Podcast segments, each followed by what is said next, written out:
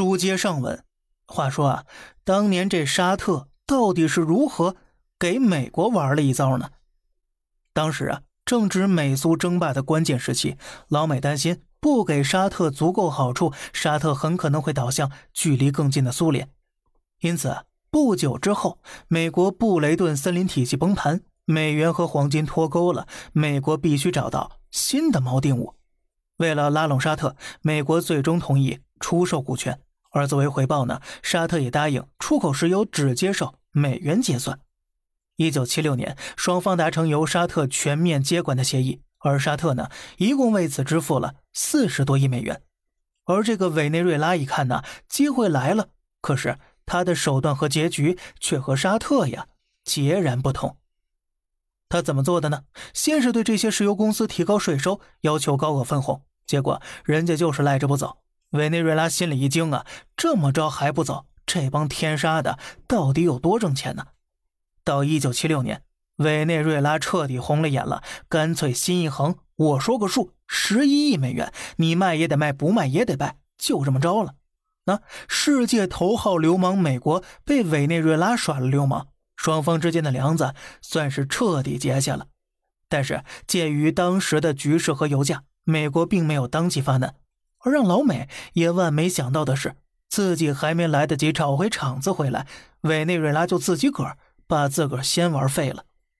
话说呀，这委内瑞拉把石油公司收归国有之后，确实啊，迎来了另一波小高潮、小高峰。但是它毕竟是农业国呀，采油技术用的都是西方的，按理说你赚钱了吗？你应该大力发展发展炼油技术，你人均。二十亩耕地，你发展发展农业技术；你三千多万人口，你发展发展轻工业呀！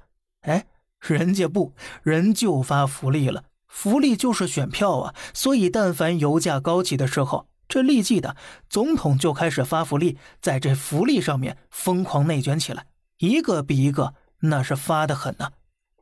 直到一九九九年，查韦斯当选总统之后。已经不光是给所有人了，提供免费教育、免费医疗，就连养的宠物治病都能找国家报销。后面甚至承诺人手一套免费住房。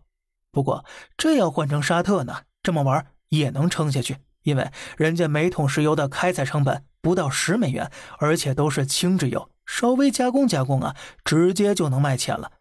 但是委内瑞拉的石油开采成本差不多是二十五美元一桶啊。而且大多是重质油，因此呢，每开采一桶必须进口两桶轻质油，混合之后才能往外卖呢。当油价跌到四十美元以下时，沙特大不了少赚点，而委内瑞拉却发现，好家伙，我竟然越卖越赔钱了。